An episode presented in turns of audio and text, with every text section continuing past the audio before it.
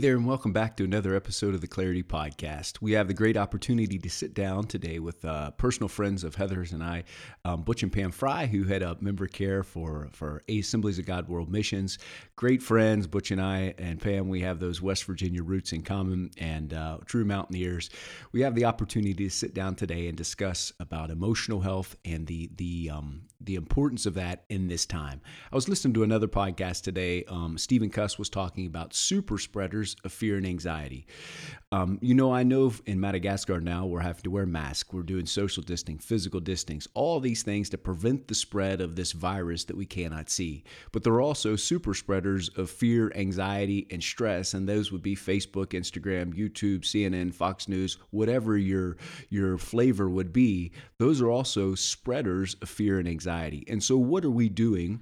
Um, we're doing all these things to protect ourselves physically, but what are we doing to protect our, our hearts and minds and our emotions? from these super spreaders. Not saying we got to crawl in a hole, not saying we got to not be knowledgeable, but in a day where the average person is trying to get updated on the latest antibody test, the, the virology, the immunology, the IgG, IgM immunity, what do I have? Have I been exposed? Have I not been exposed? Is the vaccine coming out and trying to decide when the vaccine?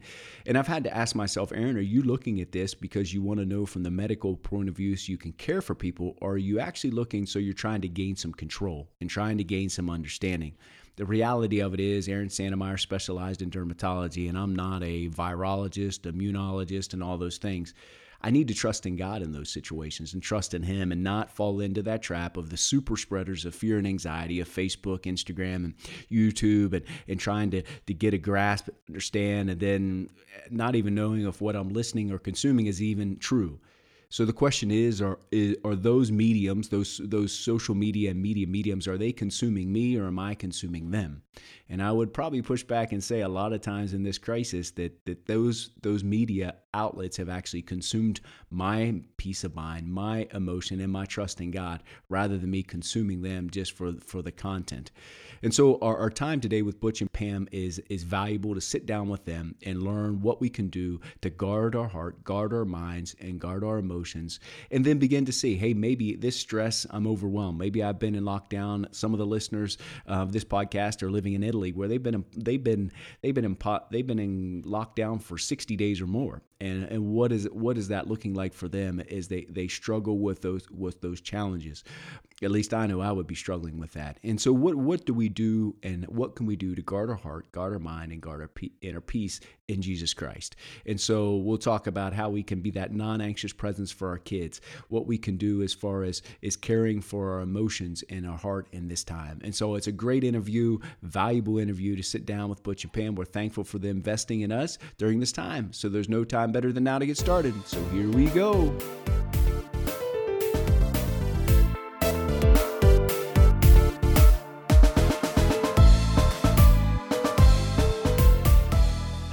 Here with Butch and Pam Frey, and uh, so exciting. We've done many episodes um, during this time of the COVID challenge, COVID 19 challenge, and we've addressed many different facets of it. And we thought it would be great and um, an opportune time to sit down with both Butch and Pam and talk about the emotional impact and the uh, the emotions that we've went through and the stress um, effect of this process and this challenge that we went through. And so Butch and Pam are, are dear friends. Um, Butch and I, and we have those West Virginia roots that um, string us together. And so those are good things, mountaineers forever. And um, just excited to sit down um, with them today and learn from their wisdom and their insight and their experience. And so Butch and Pam, will you go ahead and introduce yourself to the audience for maybe there's some listeners that are listening in that may not know you as well as I do. Well, good morning, Aaron. It's great to be here. Hi, Aaron. Good to see you. I'm Butch, and and this is Pam, my wife, and um, I coordinate member care for Assemblies of God World Missions. Uh, we've uh, uh, we were appointed, I guess, in 1987 uh, at the age of 12, and we have uh, we have been with AGWM during these all those years. We were in Mexico 20 years, the last 11 years as area directors, and during that time began to be heavily involved in member care at Junkley, and then in uh, 2008 we're uh, were invited to be a part of uh, uh, member care. It was called Personnel and Family Life back then, but uh, uh, we transitioned the end of 2009 and began 2010. And what we're doing, there's been a lot of change since then, but we're just uh, we're always delighted to work with uh, probably the greatest group of missionaries in the world. Good deal. And Pam and Butch, what what's your professional background? You're obviously missionaries. You've worked. Um, have you done done any further studies as far as um, in member care or, or your professional background? Uh, professionally, I'm a licensed a licensed professional counselor in the state of Missouri, and my degree is actually from the Assemblies of God Theological Seminary. So I feel like I have a good mix of um, both secular and religious experience thrown into into that uh, degree. Yeah, that's awesome. Yeah, and for me as well, both my uh, uh, graduate degree and my and my doctorate are in the area of professional counseling. Uh, the clinical counseling side on the master's and marriage and family counseling on the uh, on the doctoral side. Yeah, good deal, good deal. Well, hey, to jump into one of the first questions, um, I was this as we were thinking about this during these days that have been unsettling and maybe anxiety and and it's sometimes even panic um, provoking. What wisdom would you have for for the listeners that that have been walking through those times and maybe they're feeling this maybe they never felt anxious before but during these days they're feeling an increased level of anxiety or maybe they're feeling an increased level of stress. What wisdom or insight would you have um, for for listeners that would be in maybe in that situation? I think first off i would tell them this is normal. What you're feeling experiencing um, not only mentally emotionally but even in your body physically it this is normal it's a normal reaction to an abnormal situation i would call it. But going on farther i would tell them to do the basics keep doing the basics that they can. They can't be they may not be able to do everything that they're used to doing but they can maintain rituals and they can maybe even add new practices some new um, family activities or personal activities that they can even continue after this ends. Uh, the basics also include eating well, exercising, making sure you do devotions. Uh, try to get sunlight every day. It may not be easy for some people if they are not allowed outside, but most of us do have windows, so you can get to the window, get some light. Stay connected to family, friends at home. Uh, we don't have to be disconnected just because we can't see our people. But on the on the side of saying you want people to stay connected, but at the same time we have to monitor what we're reading and seeing on TV, listening to on the news, because that can overwhelm us, which takes me to your attitude and being able to focus on reality and truth. And this is a big one for me. I have really had to look at this one during this time. I have to look at what is true, what are fears and worries that are just, you know, in me or I'm picking up on others. I have to manage my thinking, my thought processing. I have to look for the positives. I've had to actually sit myself down and say, okay, what is positive? There are a lot of negatives right now. There are a lot of hard things. There are a lot of changes. But I've had to put my focus on what is true, what is positive, where I can invest my energy, and keep my focus on that as as much as I can.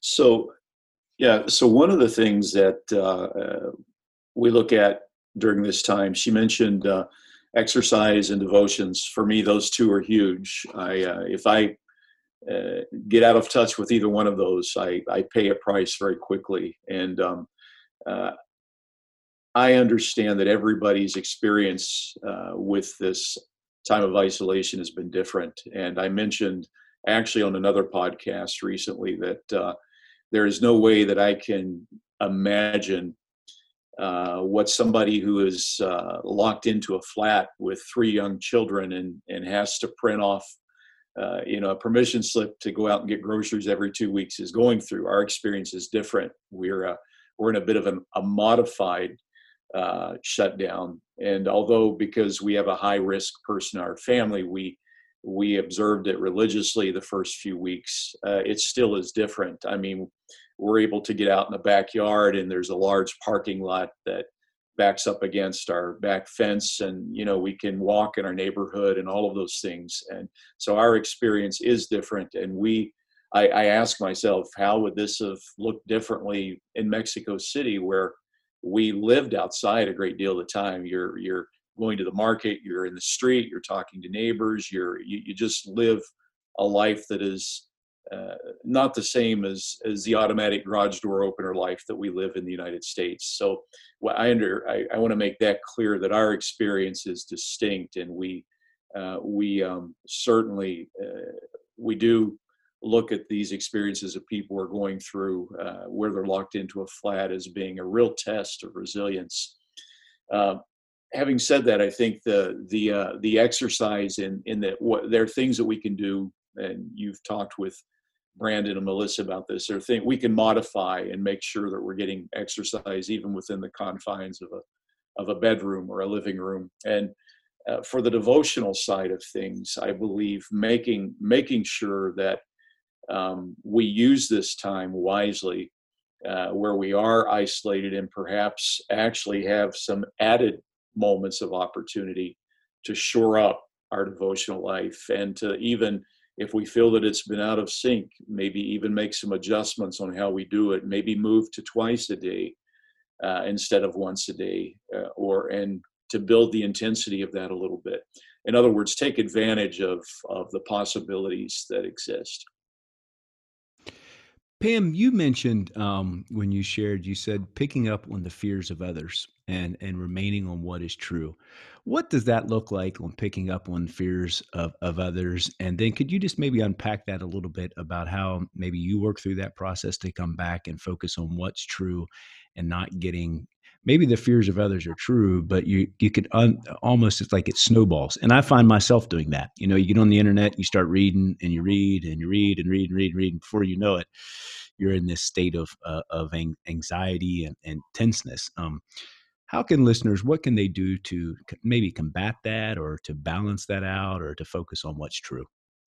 Well i think in the beginning of this i had the news on constantly. I'm a news junkie anyway but there was so much happening and so much that was new and you would hear one story here read another story there and you almost didn't know which way to turn. And because during this process normal life is happening at the same time there are also hard things happening i just started allowing it to overwhelm my thinking and i actually it took it took several weeks for me to actually calm myself down and say okay this is what's going on. This is what's going on out there. The reality is, I have a small world that I can control. This is what I can do. I can limit what I'm seeing and reading, or I can say, okay, this doesn't affect me. This doesn't impact my life. This is what I'm doing to combat that fear. Um, I felt like I was picking up on all of the all the negative negativity of uh, probably the news more than anything else because our family wasn't was talking about it but i was hearing it more on media and then looking to try to figure out what we can do to protect ourselves protect a person in our family who does have who is high risk and i thought that's all we can do and i had to put that in perspective basically grounded on faith saying i've done all i can do the rest is up to god and and leave it there and honestly, I had to try to find the positives and every day look at the positives. Like if, if, and hold on to those as well. That's good. That's good. You know, I've noticed in myself, um, we went through five or six, five, maybe six days. Heather says I'm an evangelist, but five, at least five days with no electricity. Um, and I found, you know, normally five days with electricity, I probably wouldn't have been so, my I call it. I had a quick trigger, but I've just found through this time that I've I, my my response is a lot quicker, and things that maybe didn't bother me um, as much seem to be bother me and bother me quicker. What are is that a stress response, or what would be some of the reasons behind that? Maybe somebody's listening and they're thinking, "Yeah, that I, I resonate with that." That I'm reacting a lot quicker to things that, and maybe little frustrations. Now I over respond um, or overreact. Is that common or is that a process? And what's going on when that happens? I, yeah, that is common. I started to go there when I was just talking because we feel we like to control our world. It's normal. We're human. That's that's what we're made to do. Um, and right now, everything feels out of our control. So we we have to look. What I was talking about was looking at the small pieces in our world that we can control. But we're also used to quick fixes. If we're not comfortable, we do something to change it. I mean, if we're cold, we turn the heat on. We start a fire put on a layer, uh, an extra layer of clothing. If we're hot, we turn on the air conditioner or open a window. We do something. If we're in a situation, if we're working on a project that's not going well, we do something to change it. We we do what we need to to make it right or to fix it. And where we are right now, there is no getting out of it. We can't fix it. We have to walk through it.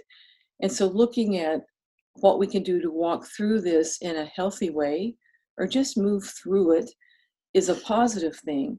But at the same time, our normal reaction is we have to fix it. And so it triggers anxiety, it triggers anger because we can't control it. We can't get out of it. We just have to go get through it the best we can. That's good. That's I don't good. know if question. No, no, it does. It does.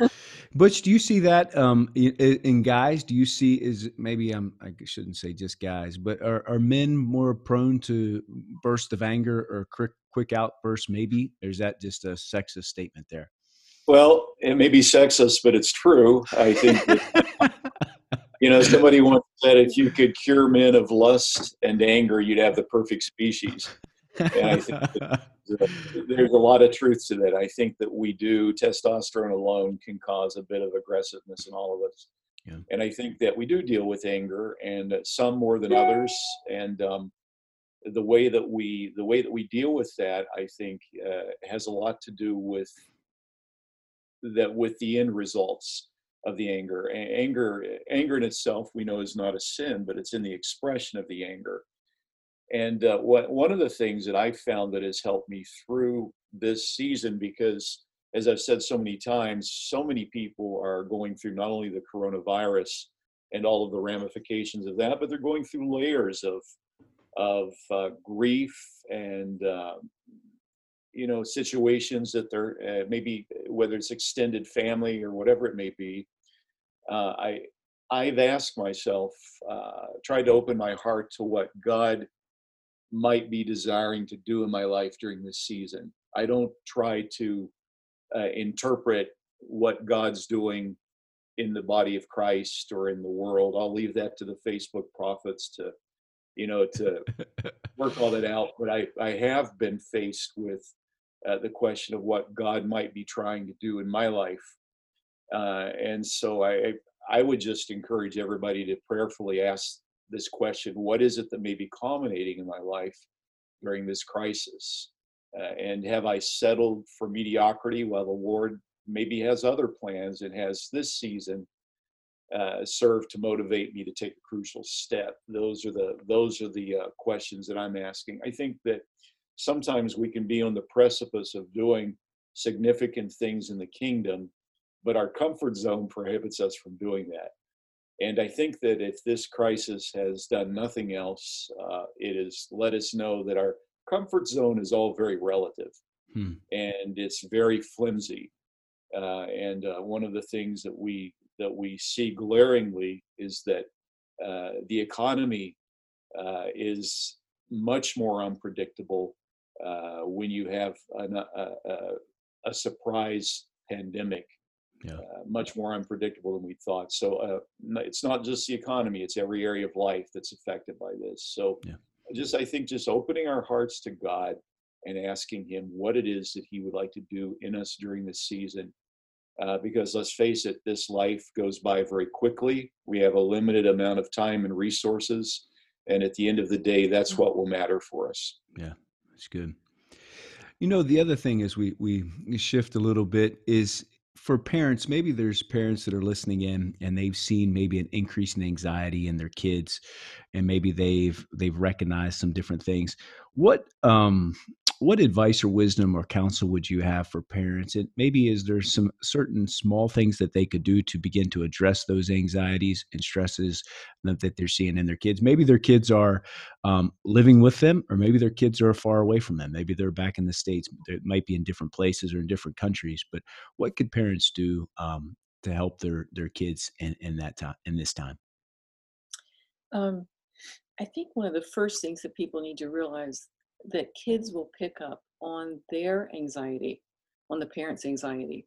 The kids will have their own anxiety because they don't understand what's going on. They can't see their friends, they're not going to school, they're not able to do the things that they're used to doing. If they see their parents being more anxious, they're going to pick that up too, and that will that will even cause their anxiety to grow farther uh, or grow stronger. I can't think of the right word. So for parents, I think being able to be positive around them and with them will help the kids learn to be positive. They'll pick up on the parents, they'll pick up on the atmosphere in the home. They'll pick up on what the parents are thinking and feeling. They'll they'll see it and sense it. Um, I would advise parents to talk to their kids, ask them what they're feeling, ask them what they need. I saw a family early on in this. I saw several people post schedules you know, this is what we're doing in our family. And I saw another friend who finally said, Oh, there's no way we can do that. This is what we're doing. she went through, she said, the schedule is great, but I can't do that with my family. Yeah. And I I identified more with that person than I did with the person who had the, you know, the schedule out because we have two small children in our home with us now and looking at trying to do a schedule with them, that just wasn't working we did there were times when they needed to do one thing and we did that and then you could tell when they were done and we did yeah. something else so being able to move from project to project keep their minds busy um, at the same time they need to know that there is structure and that there is consistency because that helps them be calm if they know what's coming next they feel they feel calmer on the inside yeah. uh, they feel reassurance that their life is sort of normal and i would just encourage parents if they their kids don't finish all their homework or don't get all the lessons, they will eventually get it. Yeah. Uh, they're learning emotional regulation during this time, and they're learning it more from parents than than their friends at this point. So that's an important factor to uh, hold that's on to. Good. And if if you get overwhelmed as a parent, you step outside, step into another room, uh, take a break. Of, yeah. of somehow take a break. Let them they might not be used to watching TV or connecting with their friends on Skype or Zoom. Maybe you don't. Maybe parents don't allow the kids to do that. But during this time, we need to. I hate to say. I hate to use the word, the phrase "bend the rules" a little bit, but this is an abnormal time, and we need to do different things to help our kids maintain connections, to give us sanity, um, and just be be be as solid as we can. Yeah. Yes. So we have, as you know, Aaron, we have a son and a daughter-in-law and two little grandsons that live in Paris, and they've had one of the uh, stricter systems during this uh, coronavirus as far as what they can do and when they can do it. And our son and daughter-in-law are both professionals and are used to uh, their their littlest going to creche and uh, the other one is in kindergarten at this point and they've been home and then they just they've extended theirs another 30 days. So uh, they i think they're looking at uh, sometime in may i forget the exact date when it'll be lifted but it's been interesting to see them walk through this. But i think we have to look at the bigger picture uh, and i think they've been able to do this is that uh, this is an opportunity to spend so much time with kids that if they're if they're past the age of having an intact memory then they're they're going this is going to resonate and they're going to have this in their memory bank forever. So this is a time that they'll be able to refer back to and um, creating moments just to be silly with them. And uh, like we have a we have a three-year-old and a four and a half year old so there are plenty of silly times that come naturally naturally for us in the house right now. But we also create those moments you know. Last week we you know, went back to our seventh grade in the jungle, the mighty jungle, the lion sleeps tonight, got them all interested in dancing to that. And, and they, they just think it's a great song and, you know, creating some silly times and making sure that levity can play a part because there's not just not that much in life that's worthy of the serious tone that we sometimes attribute to it. Um, so I think we have to look at this as being temporary. Um, the very serious side of it is, of course, the toll that it's taken on humanity. Uh, but it, it, but the fact that we've had to be inside and and these things have been tense, we can I think we can contextualize those as best we can and try to extract just some humor from it, and that'll go a long ways towards helping us uh, keep some good mental health. Yeah, that's good. You know, our kids, we Heather and I and the kids, we've been taking walks in our neighborhood, and they've been we've been picking up nails on the road. And I told them, you talked about intact memory. I said, when you have your grandkids, you can say during the COVID nineteen challenge, my dad and mom made me take a walk with them and pick up nails on the road, rusty nails. so anyway, but it isn't. Yeah so anyway i don't know if they they will they they don't find so much amusement in it but anyway that's our family. Um, the other i want to just shift a little bit. During these times of stress um, sometimes people can revert back to coping mechanisms or maybe temptations or challenges that maybe they thought that they were things of the past but they seem to be creeping up um, in this time of stress. And maybe somebody maybe it's uh, computers maybe it's uh, looking at pornography or maybe it's a if, if we've talked about um, different areas that we might revert back to um, that we thought we had come over um, and that god had had brought us through. What did, is that common? And what would be some wisdom and advice for maybe for somebody listening in and think think yep that's me. I'm i'm struggling with some some temptations and challenges that that that i i thought were in my past but now they've they've come back Sure. And we train for this during missionary training. We we alert people to the fact that over and over again, we hear people say as they transition into a life on the field that they deal with issues that they felt were gone years and years ago. Uh, there's something about being in the unknown, uh, in no man's land, that brings out, for lack of a better term, our primal tendencies and it's not uncommon at all and i think people will deal whether it be anger whether it's lust whether it's acting out in some way uh, maybe even an old addiction that dates back to years and years ago. They may feel the, uh, the tendency uh, flare up again or maybe may even begin to venture into that. Um, without understating the seriousness that this can be in their lives i think it's also important to uh, extend grace and let people know that these are these are abnormal times. And abnormal times do bring out those tendencies and extraordinary times especially those that are characterized by isolation uh, can test uh, the fabric uh, of our resiliency. Uh, when I was this is uh, decades ago when I was doing graduate work in counseling, I'll never forget uh, the words of uh, a wise old uh, systems uh, theory uh, professor that I had who said, "Nothing tests the the fa- the strength fab- fabric of a family unit like transition." Well, we're going through a transition right now. Uh, this this whole pandemic has caused us to transition very quickly into a time of isolation. And now, uh, as restrictions are loosened up, people will be transitioning out. So nothing nothing does test our resiliency or our strength quite like uh, transition, whether it be a slow or quick transition. Now the transition onto the field is planned planned for, and people understand that it can be difficult. Uh, nobody was planning for what we've experienced in the last two months, and um, it, it, it all happened relatively quickly, so people were caught off guard.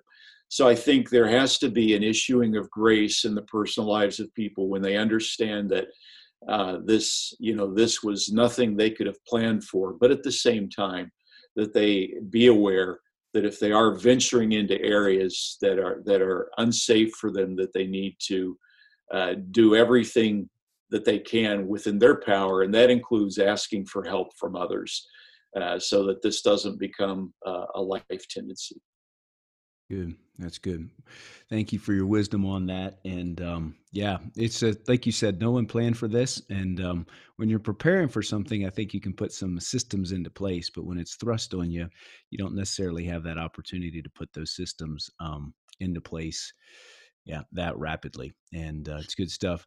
What you know with assemblies of god world mission and most of the the listeners in will be from our organization what maybe they're in a place that you talked about butch that maybe they feel like they need they need a little bit of help and to reach out. How would somebody reach out for help um, and uh, maybe they want to talk to somebody, or maybe they feel like they're venturing into an area, as you you shared that they they just feel like it's it's harmful. Um, what would they do, or how could they how could they reach out for help?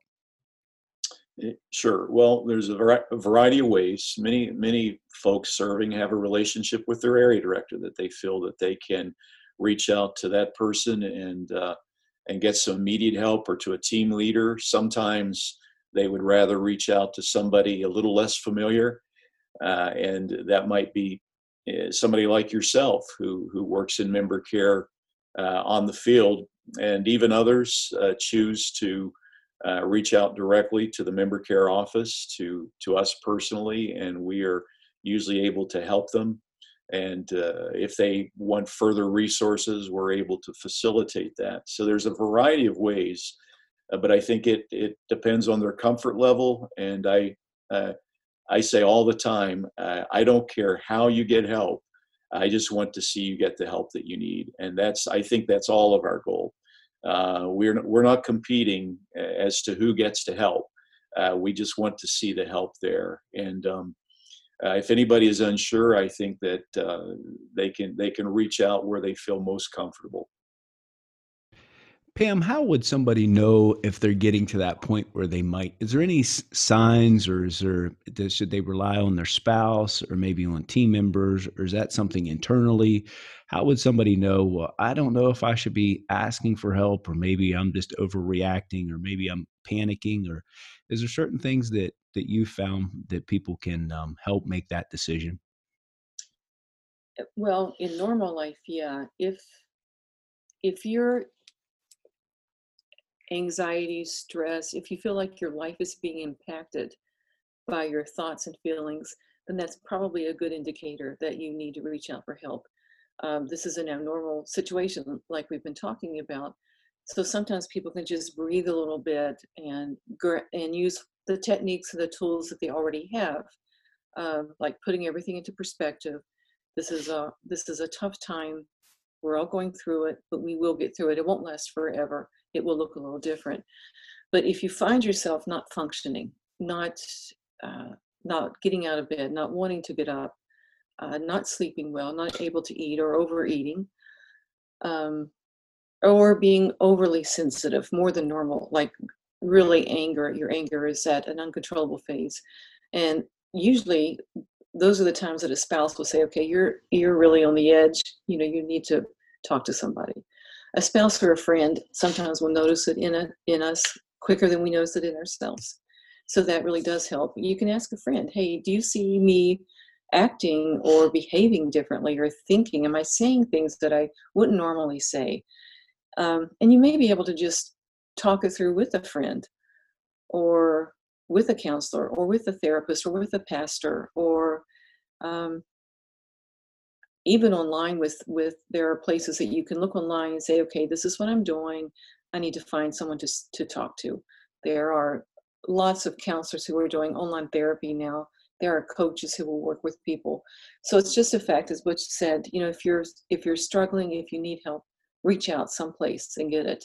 And i think that's if you know you're not functioning like if you can't make it through the day uh, and that's not changing if you're falling falling into bed at the end, end of the day totally exhausted you get up in the morning absolutely exhausted and you're already looking forward to the end of the day. If that stays for a prolonged period of time you probably need to reach out to somebody.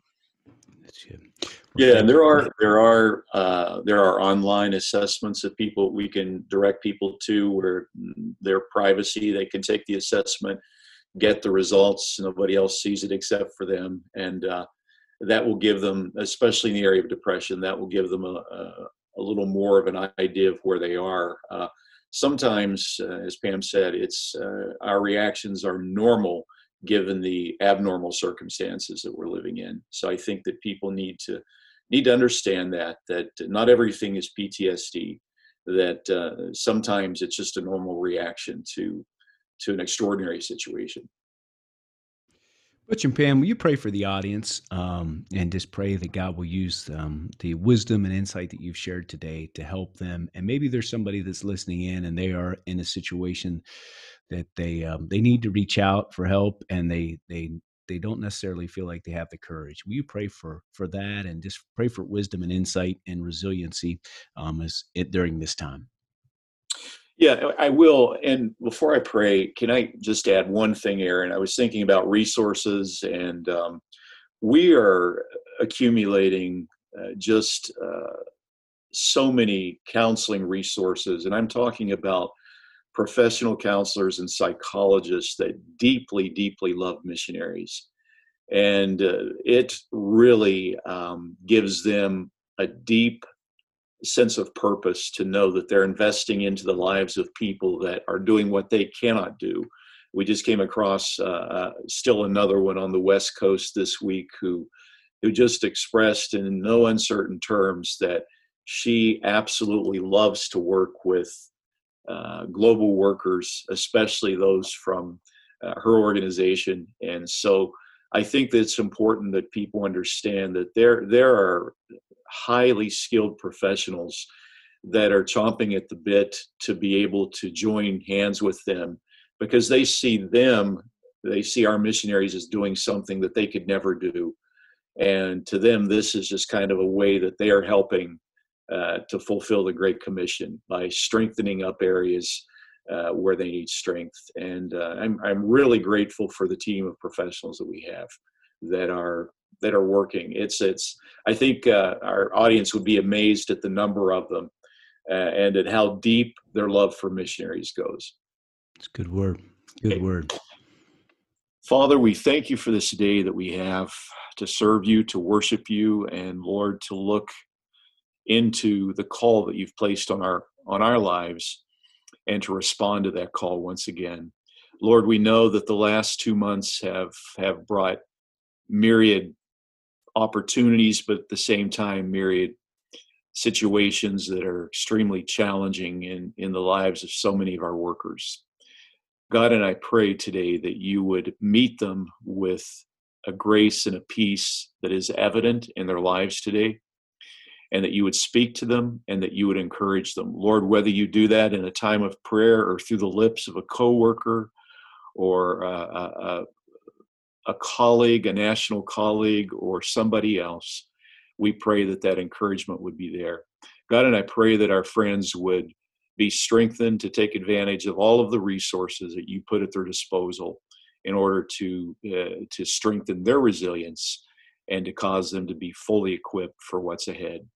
God, we will not forget to give you the glory and honor. And Lord, it's from a a spirit and heart of gratefulness that we thank you today that we can be part of the fulfillment of uh, of the response to this great commission.